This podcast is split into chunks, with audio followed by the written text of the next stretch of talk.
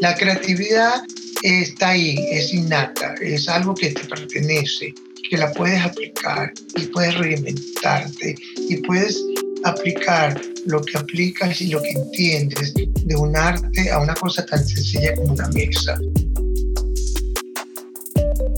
Bienvenidos a otra edición de nuestro podcast. Mi nombre es Estefanía Lacayo y junto a Samantha Tams creamos el Latin American Fashion Summit, una plataforma global para la moda y el diseño latinoamericano.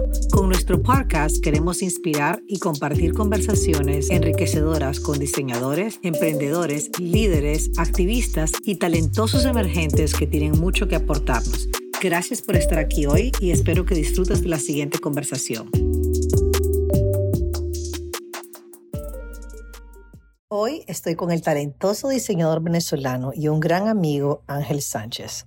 Muchos lo conocen por las infinitas celebridades de Hollywood que han lucido sus diseños, entre ellas Meryl Streep, Eva Longoria, Sandra Bullock, Taylor Swift y muchas más. Otros lo siguen de cerca por su don angelical para los vestidos de novia. Ángel se formó en arquitectura en Caracas y ejerció su profesión en su país, sabiendo que su verdadera pasión era el diseño de modas hasta que a mediados de los 90 decidió mudarse a New York y perseguir su verdadera vocación. Ahí creó su firma que comenzó especializándose en vestidos de noche y de novia y fue ahí que destaca como un diseñador internacional y un gran orgullo para todos en Latinoamérica. Actualmente Ángel vive en Miami y junto a Christopher Coleman lanzó un estudio de diseño y de interiores, Sánchez Coleman Studio. Muy bienvenido querido amigo, qué felicidad tenerte en The Labs Podcast. Bueno, gracias por invitarme. Estoy súper emocionado con eh, esta entrevista. Qué lindo, gracias. Bueno, antes de empezar, eh, creo que es importante eh, compartir la historia, como nos conocimos, que la verdad que ahorita que estoy pensándolo, ya ni me recuerdo quién nos presentó. Lo único, o sea, la verdad que ahorita que estoy pensando, no sé ni, sé que nos conocimos en Nueva York, pero no me recuerdo quién nos presentó. Pero lo interesante fue independientemente de quién nos presentó, instantáneamente nos volvimos amigos, una conexión humana, a donde yo me enamoré totalmente de, de, vos y de tu pareja, de Chris. Eh, y bueno, y nos volvimos amigos. Y, y, lo más lindo de todo, de cuando yo tuve la opción de escoger, de escoger a un diseñador que me hiciera mi vestido de novia, obviamente ni lo dudé, eh, que fuera mi amigo Ángel. Y, y fue súper lindo que estuvieras ahí con nosotros en, el día de la boda y lo más lindo es, estabas con la pierna quebrada y veniste con la pierna quebrada. ¿Te acuerdas? No, qué locura, qué locura. Pero yo, yo no me acuerdo quién nos presentó tampoco, ¿no? Lo importante es la química que hubo instantánea entre tú y yo y, y conectamos inmediatamente. Me, me encantaba tu... Eh, era un poquito la, la energía latina en la que nos, nos une, pero además también tenía mucho más eh, como que ofrecer, había hay algo que yo quería descubrir, quería ser tu amigo y creo que ambos estábamos muy dispuestos a ser amigos uno al otro. Y que me cogiera para, mí, para tu vestido de novia era como un trust. Y cuando, y cuando empezamos a trabajar, yo no sabía que me tenía que operar de esa rodilla. Y luego y luego me operé y yo dije, yo tengo que ir a la boda, no importa. Y fue muy doloroso, muy doloroso ir allí porque apenas me estaba curando de, de, la, de la recuperación, pero tenía que estar contigo. Y me encantó estar contigo, me encantó estar con tu esposo Ricardo, y me encantó compartir con tu familia y con un momento tan lindo. Así que fue una, un momento que nos encontramos y conectamos para siempre. No, fue lindísimo y además, bueno, mi mamá andaba vestida de ángel, no, no me recuerdo si mi suegra también, pero definitivamente era todo un entourage de gente que andaba vestido de ángel. ¿Cuántos, años, ¿cuántos ha sido esto? ¿Cuántos años? Ya, ya van a ser 10 años. Y cuando lo conocimos fue como dos tal años unos, Tal vez unos dos años antes, después súper lindo. Y bueno, y lo lindo es de que, bueno, Ricardo les tiene un cariño inmenso. Ustedes, Chris, para los que no están escuchando, Chris es la pareja de Ángel de toda la vida que es el mejor bailador del mundo, no paró de bailar la noche entera en mi boda. Todas las mujeres latinas, las señoras latinas, no lo paraban de bailar con él. No, no, no, lo máximo, él. O sea, bueno, tú no me viste bailar a mí. ¿Por qué? porque yo estaba cojo, ¿ok? Exactamente. Pero bueno, em, entonces gracias por estar acá. Eh, me encantaría, eh, bueno, son tantos temas los que me gustaría conversar contigo hoy, pero, pero creo que lo más importante para los que no te conocen, me encantaría que empecemos con el principio, porque no me contás un poco, algo que yo ya sé, pero contame de tu niñez, contame cómo, o sea, para los que no, no te conocen, sos un arquitecto eh, y, sumamente bueno. Quiero que empecemos con, con aquellos días en Venezuela. Eh, contanos tu trayectoria. Ok, sí, claro, yo me encanta compartir eh, mi principio. Yo soy de Venezuela, de un pueblo en los Andes, Trujillo, específicamente Valera, un pueblo en, el, en la cordillera de los Andes, más pegado a Colombia que, que al otro lado, pues. Y mm, viví en Valera por muchos años, hasta los 17. Luego me fui a la universidad a hacer arquitectura, me gradué de arquitecto y trabajé como arquitecto. Soy hijo de una costurera maravillosa, mi mamá, este, María Teresa Sánchez, y yo aprendí a dibujar, yo aprendí a, conectarme con la moda y con, todo el, el, proceso, porque además teníamos una mercería, teníamos una mercería en Valera, donde yo era quien ayudaba a mi mamá a atender los clientes. Y yo creo que esa primera eh, relación con la moda, tan básica como, como conectarme con las telas, con los bordados, con los hilos, con los cierres, con los botones, creo que marcó mi vida por el resto de mi vida. Pero igualmente fui a la Universidad Simón Bolívar en Caracas a estudiar arquitectura, de la cual me siento muy orgulloso porque yo soy arquitecto graduado este, que de realmente disfruté toda mi carrera y de realmente pienso que fui un buen estudiante y, y quería ser el mejor arquitecto del mundo. Pero la moda me atrapó. La moda al principio era como un hobby, al principio era como una manera de ayudar a mi mamá a hacer vestidos y venderlos, y luego se transformó en un proceso creativo donde yo podía dibujar algo y verlo, y verlo de inmediato a través de, de las, del talento de mi mamá, de, de, la manera como ella podía transformar ese boceto en, en, una pieza importante. Así que me conecté con la moda, llevo 35 años haciendo moda y ahora haciendo arquitectura, pero, pero esos principios fueron muy interesantes. Ángel, contame una cosa, cuando estabas pequeño siempre sabías que querías ser arquitecto te gustaba mucho la moda, pero por nuestra cultura latinoamericana, querías mejor estudiar arquitectura para sentirte cómodo. ¿Qué, sentías cuando eras más pequeño? En cierta manera eh, es verdad, es verdad. Yo pienso que la moda me conectó desde chico, desde que yo dibujaba los bocetos sobre los figurines de moda de mi mamá. Yo siempre pensé, soñaba con hacer vestidos, pero me parecía que eh, eso era el oficio de mi mamá pero no era una carrera, no era una carrera respetable, no era una cosa que tú pudieras decir, este, eh, hay que estudiarla. Yo pensé que era un oficio. Entonces la arquitectura es lo más parecido a la moda, en cierta manera, ¿no? Porque yo puedo crear un croquis, un boceto, y luego vas construyendo esa idea y lo transformas en algo real. Pero a mi edad, cuando joven, Nunca pensé hacer diseño de moda, pensé ser arquitecto o urbanista o inclusive computador, pero nunca pensé que el oficio de mi madre sería mi destino. Claro, además de que nosotros que somos latinos, en aquel entonces no existían carreras de moda en nuestros países. Entonces, en realidad no era como que tenías aquel mentor de moda diciéndote, ay, sí, puedes ser estilista de moda, puedes ser editor de moda, escritor de moda. Esas cosas eran no existentes. No existían, totalmente verdad. Y en mi pueblo menos, ¿no? Existían costureras buenas, regulares o malas, pero mi mamá era una de las más buenas y quizá la mejor.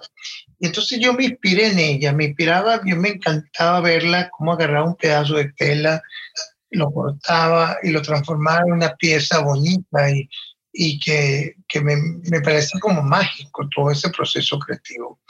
Eh, pero como te digo antes, era como un oficio y pensé que mi mamá, este, como muchas mujeres, muchas madres latinoamericanas, crean, crean esas pequeñas bellezas que la gente piensa que es como que no tiene un valor, pero también muy, muy creativo, muy creativo todo ese proceso de construir, de hacer el patrón.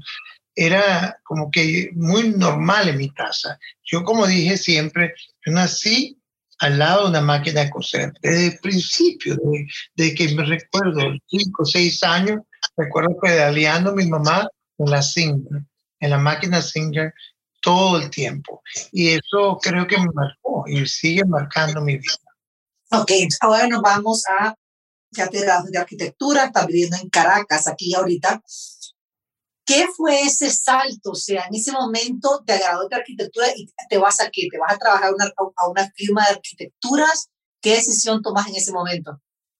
Sí, cuando me gradué de arquitecto, inmediatamente empecé a trabajar con una oficina de arquitectura y, y, sí, yo empecé a trabajar muy entusiasta, ni, ni, siquiera fue así como inmediato, ¿no?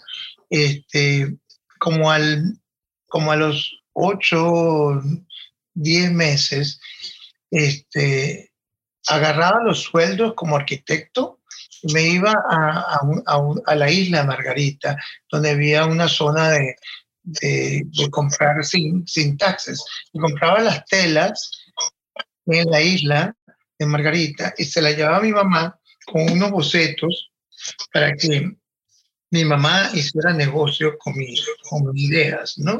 Pero eso me fue atrapando y yo pienso que la arquitectura, aunque me encanta, es un proceso un poquito frustrante porque tú diseñas, diseñas y, y toma mucho tiempo, meses, posiblemente años para ver tu idea crearse. Mientras que la moda me estaba dando como un poquito de satisfacción inmediata. Yo creo que yo estoy con la, moda porque yo soy muy impaciente con el proceso creativo. Pero mientras tanto yo trabajo como arquitecto y compraba mis telitas y hacía mis ideas con mi mamá para... Yo creo que es una idea, yo pienso que es algo que todavía puede funcionar con cualquier diseñador en cualquier de, nuestros pueblos latinoamericanos. Si tú tienes una mamá, una tía, una abuela que cose y tú, y tú quieres crear una idea, ellas siempre te van a ayudar, siempre van a crear para ti esas piezas, mientras que los edificios se toman mucho más tiempo, mucho más regulaciones, mucho más dinero, muchísimo más burocracia para crear tu idea. Y eso es lo que me motivó a cambiar la arquitectura por la moda.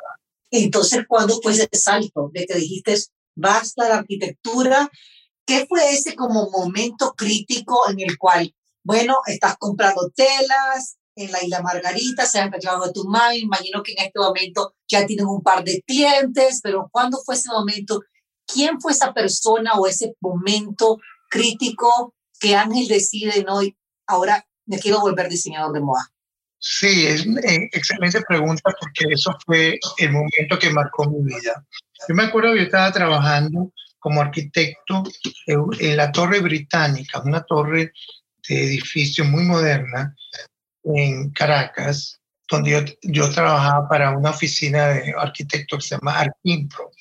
Estamos haciendo proyectos muy interesantes ahí, inclusive fuimos nominados para la Bienal de Arquitectura de Venezuela, pero decidí abrir un pequeño corner en la mezanina y traje las cosas que yo hacía con mi mamá en Valera, la traje a la capital, a Caracas, y hice como una mini galería en la mezanina, donde yo tenía este, arte y tenía un poquito de mi trabajo, y era muy interesante. Entonces yo bajaba de la mezanina, perdón, de la oficina de Arquimpro, que era el tercer piso, a la mezanina todos los días, hasta que un día, como dos meses o tres meses después que abrí, yo vi a través de la ventana que venía una cliente que tenía un chofer atrás, adelante, y bajó con, y tenía una nani y tenía dos, dos hijos, y subió a mandarse a hacer un vestido conmigo.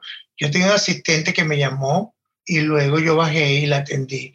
Esa señora, se llama Clara, Clara Salvatierra, se transformó en mi mentora, en mi mentora. No, no era mi mejor cliente, sino que ella se emocionó tanto con mi trabajo, me apoyó, me compró mi primera máquina de coser en, en, en Caracas y, y, se transformó en mi socia en ese momento y mi musa además. Y ese día marcó mi vida y como al mes siguiente renuncié como arquitecto a, a donde yo estaba trabajando y decidí hacer moda. ¡Wow! ¡Qué historia! Y mira, hablando anécdotas, Clara Salvatierra, que es hermana de María del Carmen. Ah, sí, exacto. Obvio, casada con Jimena, con mi, Jimena, sobrina. Jimena con mi cuñada. Ella es la tía de mi cuñada, casada con no, pero no, que no lo mencioné por, por esa relación. No, yo estoy clara. Pero el punto es que el mundo es demasiado chiquito. Mencionas un nombre y bueno. Ella, eh, fue mi mentora, mi musa, mi gran apoyo a mi principio. Yo pienso que cualquier diseñador como yo, en un mundo donde aparece muchas posibilidades, pero tú tienes que escoger cuál es la más correcta. Yo creo que yo tuve la suerte de conocer a Clara y conocer y tener el instinto de, de saber que ella era la persona que, que quería estar con, con ella y apoyándome. Y no me equivoqué, fue muy generosa desde el principio y, y creo que mi carrera empezó porque Clara Salvatierra se le ocurrió apoyarme. Entonces empieza Clara a apoyarte y en ese momento, ¿qué veíamos de Ángel Sánchez? Eh, ¿Era Ángel Sánchez eh, qué estética? ¿Cuál era el enfoque del negocio? ¿Era un made to order? ¿Qué es lo que era? Bueno, era como una, una mezcla de todo, porque yo estaba como confundido, como todos los diseñadores cuando empezamos, queremos hacer demasiado, queremos hacer colecciones, queremos hacer un, taller, queremos crear colecciones de web, queremos crear... Pero yo como que al principio, yo lo importante para mí fue crear un, una compañía con solidez, quería crear una compañía que, que representara la moda de un aspecto menos banal. Quería, quería apoyarlo con el tema de la arquitectura, quería crear una narrativa, un concepto con cada colección que yo hacía. Yo creo que eso fue lo que creó la gran diferencia entre la manera como yo presenté mis colecciones como el resto, porque en la cultura latinoamericana, estoy hablando de hace 30 y más años, habían no diseñadores, habían costureros, habían modistas. Yo admiraba a los modistas, pero yo sentía que ellos no hacían propuestas, no hacían colecciones. Y como yo era arquitecto, yo quería crear una colección que tuviera un concepto, que tuviera alma, que tuviera una narrativa.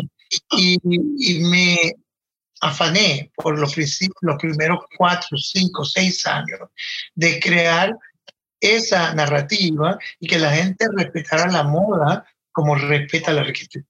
Y eso fue como mi, mi objetivo, mi norte. Ok, ¿cuánto tiempo? En aquel entonces, obviamente, estamos hablando Golden Ages de, de, Caracas. Eh, me, empieza, me imagino que empieza a llegar toda esta clientela, que era la clientela adecuada de toda Latinoamérica, y empezar a hacerle vestidos. ¿En qué momento hace ese salto hacia Ángel como un diseñador internacional y un diseñador en Nueva York? Pues yo pienso que los primeros ocho o diez años, ocho años, en Venezuela fue como un, un avance impresionante. Yo, yo sentí que mi carrera estaba manejándose muy rápido. Eh, yo me dieron muchas oportunidades. Estamos hablando de una Venezuela distinta a la que es hoy en día. Estamos hablando de una Venezuela de oportunidades, no de limitaciones. Y en esa Venezuela que yo tuve la suerte de vivir, me dieron muchas oportunidades y hice shows magníficos, hice shows en la ópera de pues, la ópera de Teresa Carreño, en el Teatro Radio City, en la Esmeralda, y, hice shows increíbles. Pero un día, un día se presentó un show en, en Miami que se llamaba el Show de la Moda Iberoamericana. Y era una competencia para todos los diseñadores latinoamericanos y iberoamericanos, incluyendo Portugal y España. Me llamaban a, a, un, a un, una, una competencia. Yo decidí competir en 1993, muchos años, ¿no? Y traje la colección más bella que pude traer a, a Miami. Y fue muy bonito, la verdad que hoy en día pienso que fue una oportunidad magnífica y tuve la suerte de ganar el primer y el segundo premio. El primer era el diseñador del evento y el segundo era el diseñador de noche. Y me dieron un cheque por 6.500 dólares, esos cheques gigantes que te toman la foto y tú, ah, mientras me tomaban la foto, yo estaba pensando, ¿qué hago con estos 6.500 dólares? Pensé, y de verdad que no quiero que sonara antipático, pero pensé que yo había ganado, pero yo no sentía que la competencia era muy buena. Entonces yo dije, como en mis países, en el, en el país de los ciegos, el tuerto es rey. Y entonces dije, bueno, déjame probar, déjame probar, gastarme estos 6.500 dólares y voy a subir a New York y ver y mostrar mi colección a ver si me la compran. Y eso fue el momento que me tomaban las fotos. Yo pensé eso. Y al día siguiente caché el, el cheque, me dieron los 6.500 dólares me compré mi ticket a New York. Y ahí empezó mi, mi historia en Nueva York. Llegaste a New York, ¿quién te representó? Obviamente en ese momento, o sea, llegas a New York y es como que, bueno, estoy aquí, soy bien famoso en Caracas, pero no mucho. No, no, no tenía ningún representante. Solamente le pedí a un amigo, este, Leonardo Tirado, me acuerdo como ahorita. Leonardo, yo no hablo inglés y, y quisiera, quisiera mostrar mi colección. Entonces, me encanta, qué bueno. Luego me pidió una cita para Henry Mendel, que los jueves en la tarde tenía un open house para, para ver la, los nuevos talentos, talentos emergentes. Pa, pa, pa. Hicieron eso por muchos años, me recuerdo. Sí, se acaba, en 1993, imagínate. Se, acaba, se de mudar a la Quinta Avenida y, y entonces me dieron cita. Yo como no hablaba inglés y todavía me cuesta, entonces fui con Leonardo y mi rap de vestidos que habían ganado Miami la colección que había ganado en Miami. Y fui a la, a la, cita y entonces eh, Judy Cruz, que era la compradora de, de Henry Bendel en ese momento, que todavía la quiero y la recuerdo, vino a ver el rack, vio los vestidos y me dijo, muy bonita la colección, muy bien hecha, pero es muy, muy cha-cha-cha. Y para los latinos, que te digan cha-cha-cha es como que te digan, ¿qué piensas tú cuando tu colección te diga es muy cha-cha-cha? No, además que el cha-cha-cha está metido en nuestra sangre, es como que más allá, es como cambiar nuestra identidad. Pero además, cha-cha-cha en ese momento era un poquito insultante, ¿no? Era como que era demasiado latina, demasiado folclórica, o era demasiado construida. Me dice, tus vestidos son bellos, muy bien hechos, pero ocupan mucho espacio y tienen un factor que no es americano, que no es para acá. Yo indignado. Obvio. Pero bueno, por el suelo. Em, recogí mi perolito, lo volví a montar en el rack y casi que llorando me regresé al hotel este, no disfruté el viaje a, New York, lo cancelé y me fui a, Venezuela. Y durante el avión, la verdad que estoy confiando algo muy, muy cierto y muy ingenuo, pero, pero pienso que este mensaje le puede ayudar a los jóvenes a entender que hay que aprender la humildad y hay que aprender, hay que aprender a volver a reinventarse y a volver a, a trabajar sobre los, las críticas. Yo volví a, a, Caracas y en el avión diseñé 18 vestidos, basado en lo que yo vi caminando. en Madison Avenue, en la Quinta Avenida, viendo los vestidos de Harry Mendel, viendo qué era lo que la diseñadora, la cliente eh, americana le gustaba. Me dice esos 18 vestidos y regresé como un trance a mi taller en, en, Caracas y diseñé esos vestidos en tres semanas. Los confeccioné, perdón, en tres, porque los diseñé en el avión en cuatro horas. Pero en tres semanas volví a New York, volví a llamar a Leonardo y volví a pedir la cita con Judy en Henry Mendel y volví con el rack y Judy Crow estaba molesta y decía, bueno, ¿qué me puedes enseñar si te acabas de irte hace tres semanas? Ella no me quería recibir, pero me recibió. Y cuando vio la colección, poquito a poco, llamó a una persona, llamó a dos, llamó a tres, y empezó a mostrar y me dijo, mira, si tú pudiste hacer esto en tres semanas, imagínate lo que puedes hacer. Y queremos hacerte una propuesta y queremos hacerte la bienvenida a Henry Vendel, pero un contrato de dos años. Y eso para mí fue como mostrarme el cielo, fue mi gran oportunidad. y claro, me ofrecieron vitrina en la Quinta Avenida por dos temporadas, un, contrato por dos años y yo aprendí muchísimo, muchísimo, trabajando desde el tercer piso de Henry Vendel por dos años. Esa vitrina, ese contrato con Henry Vendel, donde me aseguraban dos temporadas en la vitrina en la Quinta Avenida, y fue para mí, yo no lo pensé dos veces, yo firmé ese contrato y decidí apostar por eso. Y esa, esa vitrina para mí fueron mi gran ventana para mi trabajo, porque no solamente los clientes, la gente que pasaba, sino también logré llamadas y, contratos de Bertha Goodman, de Nima Marcos y de Saks. Para mí fue mi mejor showroom, mi mejor decisión. Ángel, en este momento, ok, estás vendiendo un vendeo, ya te ya empezás a recibir órdenes en Bergdorf, en Saks. ¿En qué momento decidís eh, abrir showroom en New York? Porque está basado, a todo esto está basado en Caracas, ¿verdad? Claro, todo lo producíamos en Caracas.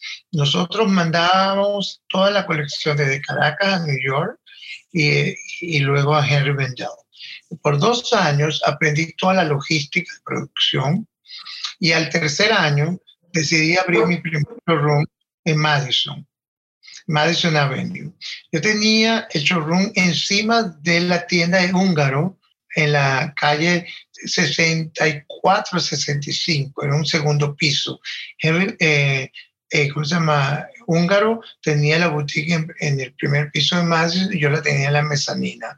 Yo abrí eso porque yo pensé, y todavía Venezuela era financieramente, era mi gran apoyo, porque en la industria de la moda o tienes un, gran mentor, o tienes un gran inversionista, o tienes una gran distribución, porque de otra manera los diseñadores independientes la pasamos muy duro.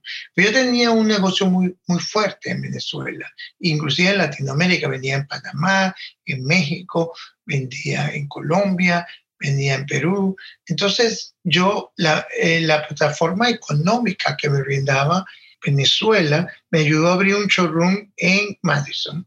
Y ahí fue que abrí las cuentas para Neiman y Saks y toda esta tienda. Así que fue como mi mejor decisión después de haber aceptado lo de Henry Vendel, haberme arriesgado a gastarme hasta lo que no tenía con tal de, seguir presencia en, en New York. Increíble, porque en este momento, o sea, para nada no tenías ningún inversionista económico, ¿verdad? O sea...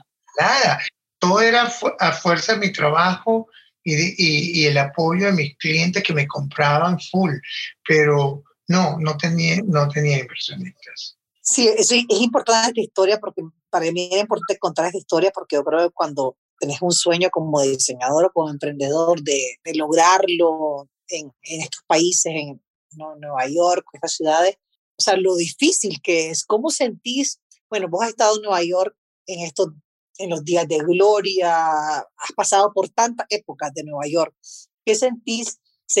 ¿Crees que todavía sigue siendo esa capital de moda, eh, esa ciudad con aquellas oportunidades que te dio a vos en 1993?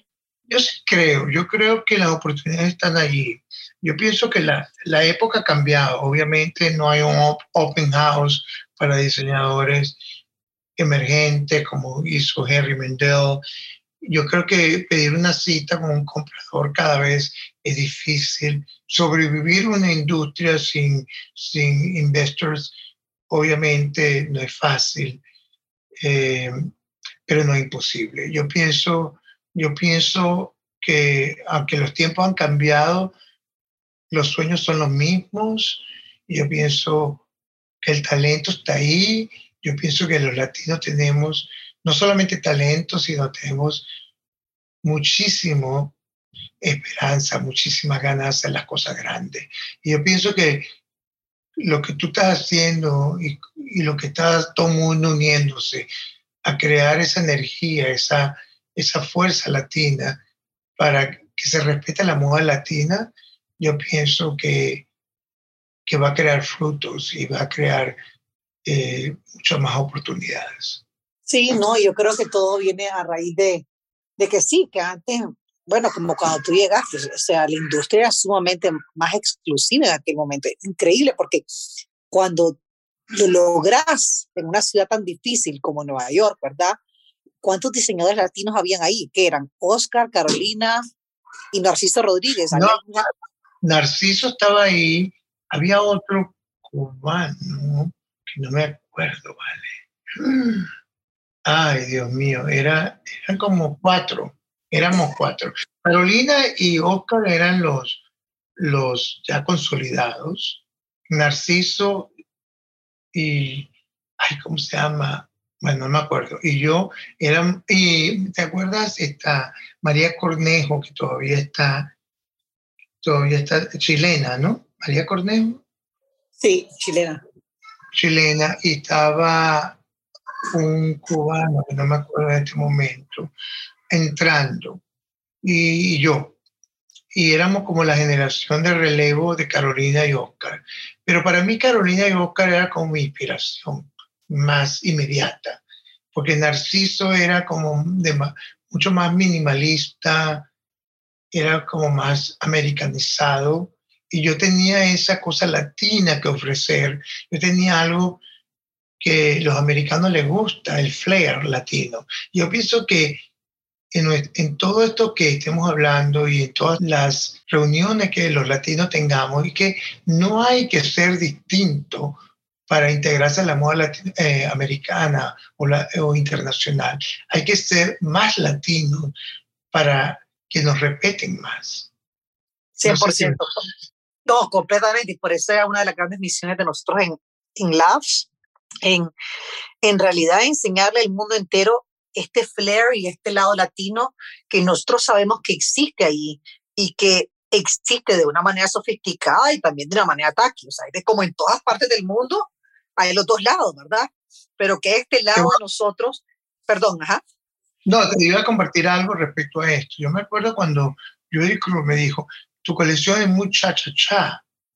Pero también recuerdo cuando la compradora de Nimo Marcos, que René Phillips, me dice, Ángel, no olvides nunca tu cha-cha-cha. Yo necesito tu cha-cha-cha. Yo necesito ese flair, yo necesito tu toque latino. Pues en un momento determinado yo estaba tan obsesivo por no parecerme latino y por ofrecer un producto más internacional y mucho más neutro.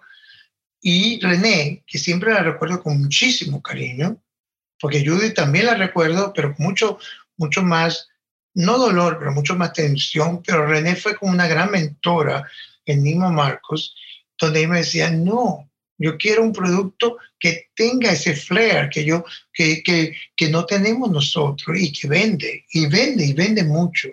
Claro, y lo que le llamamos a hacer auténtico, ¿verdad? Y el brand DNA que se habla tanto, que es súper importante tener. ¿En qué momento, Ángel, empezaste a diseñar vestido de novia? No, desde el principio. Yo pienso que en Venezuela yo tenía, primero hice las colecciones más de ready to wear y a los 3, 4 años yo pensé que el vestido de novia era como la prueba de fuego, la prueba donde tú podías demostrar tu talento y tu técnica. Inclusive mejor tu técnica que tu talento. Construir un, vestido blanco con los detalles, con la calidad y con la impecabilidad que debe tener un vestido de novia, fue como mi, mi gran reto. Y empecé a vestir novias y cada vez más novias. Yo recuerdo que en Venezuela había un diseñador francés, se llama Guy Milliet, que nunca fue mi mentor, pero sí fue mi inspiración, porque me encantaba cómo hacía su vestido de novia, parecían salidos sin que nadie lo tocara, eran tan frescos y tan hermosos. Y yo me puse ese norte, me puse a hacer unos vestidos de novia y que fueran esa misma calidad. Y lo logré, y logré que, se me, que me, me, llamaran las mejores novias, y la gente estaba entre las novias de Guimelé y las de Ángel Sánchez, y lograba cultivar esa clientela, que además que yo pienso que mi clientela fue siempre mi mejor inspiración y mi mejor escuela, porque ellas me exigían calidad, y yo tenía que dar calidad. Y bueno, me creé esa historia de que yo soy un buen diseñador de, de novias, pero no quería en los Estados Unidos presentarme como diseñador de novias, pues yo pensaba que en los Estados Unidos diseñadores de novias no eran tan respetados, eran como un diseñador de segunda clase. Y entonces yo esperé como seis, ocho años antes de lanzar, no mentira, ni tanto, como cuatro años, cuando yo lancé mi colección de novia para los Estados Unidos en 1998. Y fue un éxito, porque yo vine con esa escuela de vestido de novia menos cliché, menos elaborados, más limpios, más arquitectónicos. Y yo me acuerdo que mi primera gran página en la publicidad en, en, New York fue en el New York Post, que me ponían al lado de Vera, Vera One, que era como mi ídolo, y de Oscar de la Renta. Con una primera colección entré a los Estados Unidos súper rápido. Y así fue que yo dije, bueno, no debería ser tímido con presentarme como un diseñador de, de novias. Y las celebridades, todo este mundo, Ángel, Brad Carper, ¿en qué momento? Al instante después de todas estas tiendas, porque obviamente muchos diseñadores, sí, tienen estas historias de lograrlo en Nueva York, pero no todos tienen esta historia de lograrlo en el mundo entero vistiendo a princesa, a reinas, a miles de celebridades. Eh, ese, ese lado, ¿en qué, ¿en qué año, en qué, en qué, cuándo empieza a entrar? Yo creo que empezó después de, de unos siete años siete, sí, como siete, mi número de suerte, pero sí, yo tuve un mentor, aparte de Clara Salvatierra, se llamaba Freddy Liva. E, era, es, que todavía vive, un estilista en New York, que se topó con mi trabajo en, en y conectó con mi trabajo. Y él fue como que, como, como debe ser un mentor, como que te ayuda, te ya te introduce. Y, y él fue el, que me dijo, yo creo que tu trabajo tiene potencial para el red carpet. Y yo pensé que no, porque yo pensé que mi trabajo era muy sencillo y como, y como antes en mi Venezuela, en Venezuela, pensé que mi trabajo no tenía el, el wow factor, yo que era mucho más discreto, pero él pensó que habían celebrities que querían cosas más sencillas en ese momento. Y me, soy, me introdujo a Sandra Bullock, me introdujo a Eva Longoria, a Meryl Streep, me introdujo, wow, a como muchas actrices. Y, y, de verdad se lo debo a él. Y yo pienso que, que en ese momento era muy relevante que un diseñador hiciera, y todavía lo es, hiciera, hiciera celebrity. Pero la diferencia entre ayer y hoy es que hoy todo eso muy comercial y antes no lo era. Antes yo no pegué ni un céntimo para que Sandra Bullo o Eva Longoria usaran mi traje, porque no había esas embajadoras de los brands. Ellas se conectaban con un brand y lo único que tú tenías que hacer era hacer el vestido. Sandra lo compraba, algunas celebrities no lo compraban, se lo prestabas, pero era una gran herramienta de marketing. Es increíble cómo la industria ha cambiado, porque sí, porque hay un lado de antes que era mucho más glamuroso, menos accesible, pero ahora obviamente para un diseñador emergente. Eh, era mucho más honesto, era mucho más simple. Sí, la parte positiva de ahora es de que te puedes mandar un mensaje por Instagram y puede que te conteste. Ah, te estás ahora evitando el estilista, el showroom, el PR firm, de que si no le caíste bien físicamente, que si solo quieren apoyar al otro amigo, es más difícil que te apoyen a ti como diseñador. Y si la actriz amó el producto de Ángel, en realidad yo siento como que hay cosas negativas y cosas positivas. Eh, o sea, obviamente la industria ha cambiado tanto, tanto desde cuando, desde cuando empezaste. Ahora, ahora para los que para los que no saben, tú estás también ahora con enfocándote mucho en tu architecture firm, eh, Coleman and Sánchez, Sánchez el Coleman. Eh, Platicanos un poco sobre cómo llega ese momento en el cual haces ese shift, por qué, y platicanos un poquito del concepto. Sí, claro. Este, después de muchos años en el, en el mundo, como tú dices, de la moda, de las relaciones públicas, de las celebridades, y además de un mundo de, de, retail que ha cambiado tanto, porque antes, por ejemplo, yo, que yo hago eh, moda de noche, moda de ecuación especial, las tiendas departamentales empezaron a reducir sus áreas para vestidos de noche. Este, ya los, todo este cuento de vender online, que yo me parecía imposible, para vender un vestido de gala, para vender un vestido donde tú tienes que ver la calidad, los detalles, inclusive el fitting.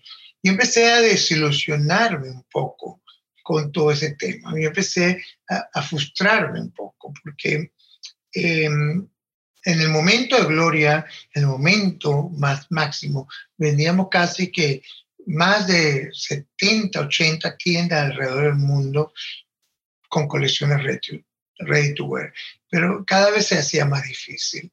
Entonces, antes de la pandemia, yo, yo pienso que eh, quiero compartir esto con los diseñadores que todavía no tienen esa experiencia.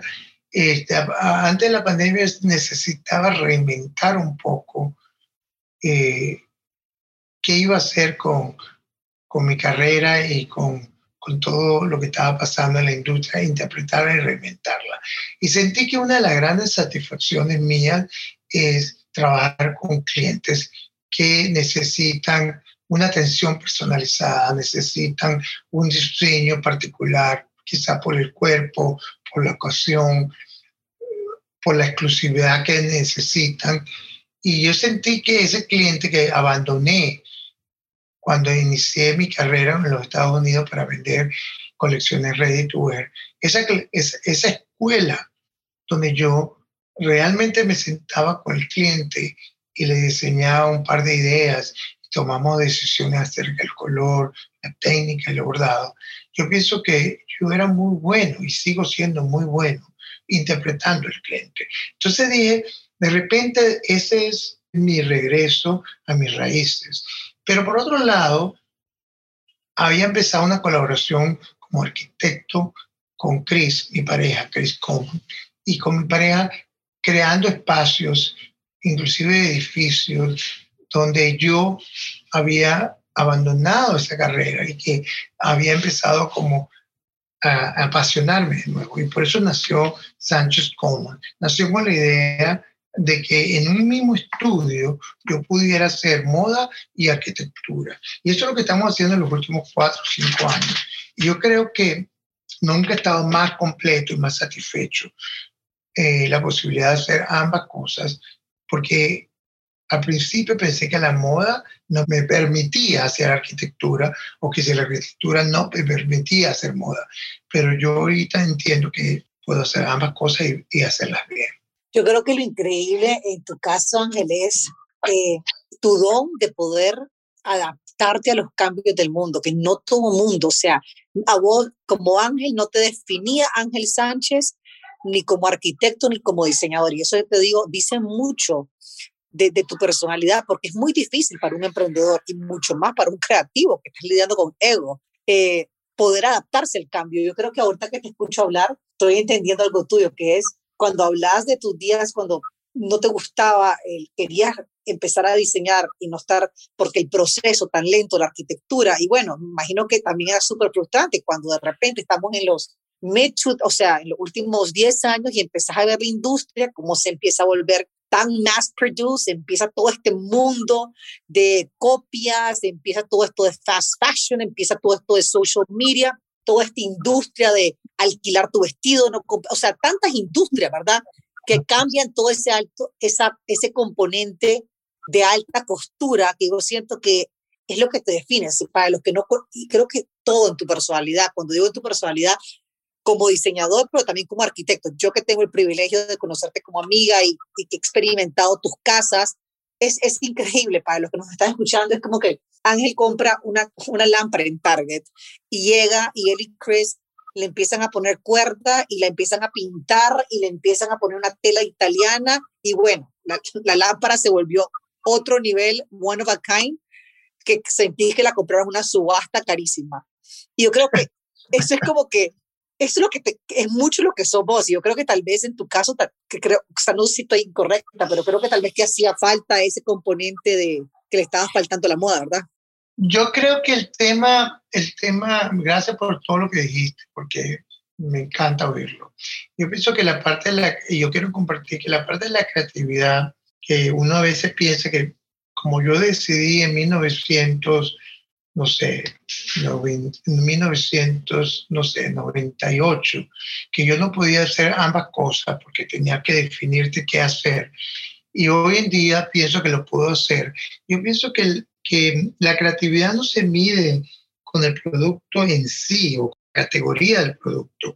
Yo dije que si yo hubiera tenido un padre carpintero, yo de repente hubiera sido un diseñador de muebles y yo o un, o un padre herrero o una madre cocinera hubiera sido un buen chef, o yo hubiera sido un, un padre herrero, hubiera sido una silla de La creatividad está ahí, es innata, es algo que te pertenece, que la puedes aplicar y puedes reinventarte y puedes aplicar lo que aplicas y lo que entiendes de un arte a una cosa tan sencilla como una mesa.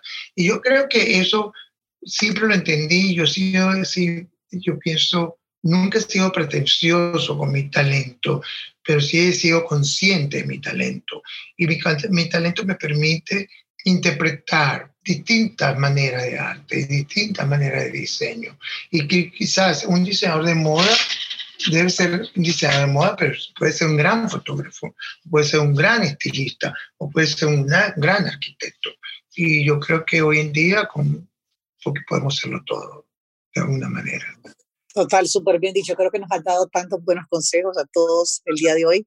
Em, para finalizar, mi penúltima pregunta que te quiero hacer es, ¿qué proyectos tenés ahorita? ¿En qué estás trabajando ahorita? Mm, ¿Qué te apasiona? ¿Y cuáles también, otra cosa, cuáles son, crees que son los retos más grandes de, de trabajar en pareja? Sí, ahorita es, ese tema de, de, trabajar en pareja es complejo. Eh, sabemos administrarlo, gracias a Dios. Yo pienso que Cristi tiene un talento estupendo para combinar colores, proporciones, lo caro, lo barato. Yo soy un poquito más necio, yo me encanta la calidad, me encanta los detalles y me encanta como la narrativa, la conceptualización. Yo, y entonces nos administramos las tareas. Cris se encarga mucho más del presupuesto o de lo práctico, de toda la parte que es la industria. y yo me encargo más de la conceptualización, porque eso es lo que más me gusta, ¿no? Me gusta más la conceptualización que, y la realización, pero no, yo no soy tan práctico. Entonces yo creo que nos combinamos muy bien. ¿Qué me entusiasma en este momento? Yo me divido, a veces me tengo que obligar a dividir mi tiempo entre la moda y la arquitectura. En la mañana de hoy trabajé un buen rato, desde las 9 hasta las 11, con haciendo patrones de bordado, así hice unos sketches para complacer una idea de unas clientes y luego pasé el switch y me metí en una presentación que estamos haciendo para una competencia, unos edificios en el, aquí en West Palm Beach para mezclar unas plazas públicas con comerciales y residenciales que va a ser una competencia que me tiene entusiasmado porque creo que vamos a ganar. Entonces, es, es como que dividir tu tiempo y, y un pedacito de tu, de tu creatividad en, en, distintas disciplinas. Hay que ser disciplinado. Qué suerte la tuya, Ángel, de que has tenido la bendición de, de poder trabajar con las dos carreras que te apasionan, porque hay gente que nunca llega a poder ni trabajar en la una o no encuentra su pasión, ¿verdad? Tienes la suerte de, de que trabajas con las dos. ¿Todavía tu mamá está involucrada y te ayuda? No, quisiera, pero tú sabes que ya tiene 90 años. Tiene todavía una máquina de coser en su cuarto. Cada vez que yo la visito y almuerzo con ella, eh, la veo en la máquina ahí en, la, en, el cuarto de ella, pero lo que hace es tejer, tejer, tejer, porque teje bellísimo. Cada vez que un amigo mío, una amiga mía va a tener un bebé, le pido a mi mamá que le deje un escarpine, un trajecito. Divina. Ella es muy creativa en eso, pero ya no, ya no puede coser, ya no. Cosió tanto. Pero sí te ayudó por mucho tiempo, ¿verdad? Oh, muchísimos años. Era como mi, ella era mi tijera, ella era mi costurera, era mi gran apoyo, sí, claro. Qué lindo que tuviste eso. Ángel, siempre terminamos estas entrevistas con con la misma pregunta y es, ¿cuál es tu propósito? ¿Cuál es, o sea, en inglés le dicen, ¿cuál es tu why? ¿Cuál es tu propósito en la vida, en lo que haces? Yo sé que es un poquito deep la pregunta. No, no, yo entiendo, yo entiendo la pregunta. Mi mejor propósito, y la verdad que los propósitos es importante definirlos, ¿no? Para mí es motivación, para mí es seguir sintiendo sintiéndome motivado. Yo dije, y alguna vez lo dije y lo vuelvo a repetir, el día que la moda me aburre, me aburra, yo sé que tengo muchas otras cosas que me motiven. En este momento, la motivación para mí sigue siendo la moda, pero acompañándola con la arquitectura. Pero ¿sabe qué es difícil en la vida? Vivir una vida sin motivación. Y por eso pienso que el moto es motivación. Qué lindo. Ángel, me encantó. Primero que todo, me encantó verte, platicar contigo, pero que me compartieras historias que todavía yo no sabía. Entonces, es como que uno nunca deja de conocer a sus amigos. Muchísimas gracias, te lo agradezco tanto y nada, espero poderte ver pronto. No, me encantó esta entrevista porque yo pienso que me permitiste el espacio para compartir de una manera muy sincera mi experiencia y de una manera muy humilde también que eso sirva de inspiración para la gente que a veces piensa que el mundo de la moda es solamente glamour, pero no, es mucho trabajo, es mucho inseguridades, es muchos tropiezos y también muchas reflexiones. Y pienso que, la, que este espacio que me hablamos hoy creo que debería ser una manera de transmitir eso. Gracias. Bueno, así será te lo comparto también a ti. Te mando un fuerte abrazo. Un beso, Ángel. Gracias a todos. Bye bye. Mil gracias a todos los que escucharon esta conversación. Espero que la hayan disfrutado tanto como yo. Siempre queremos saber cuáles son las personas o los temas que quieren escuchar en estos podcasts. Así que déjanos saber a través de nuestro correo info a o también a través de nuestro Instagram, Latin American Fashion Summit. Gracias y nos vemos pronto.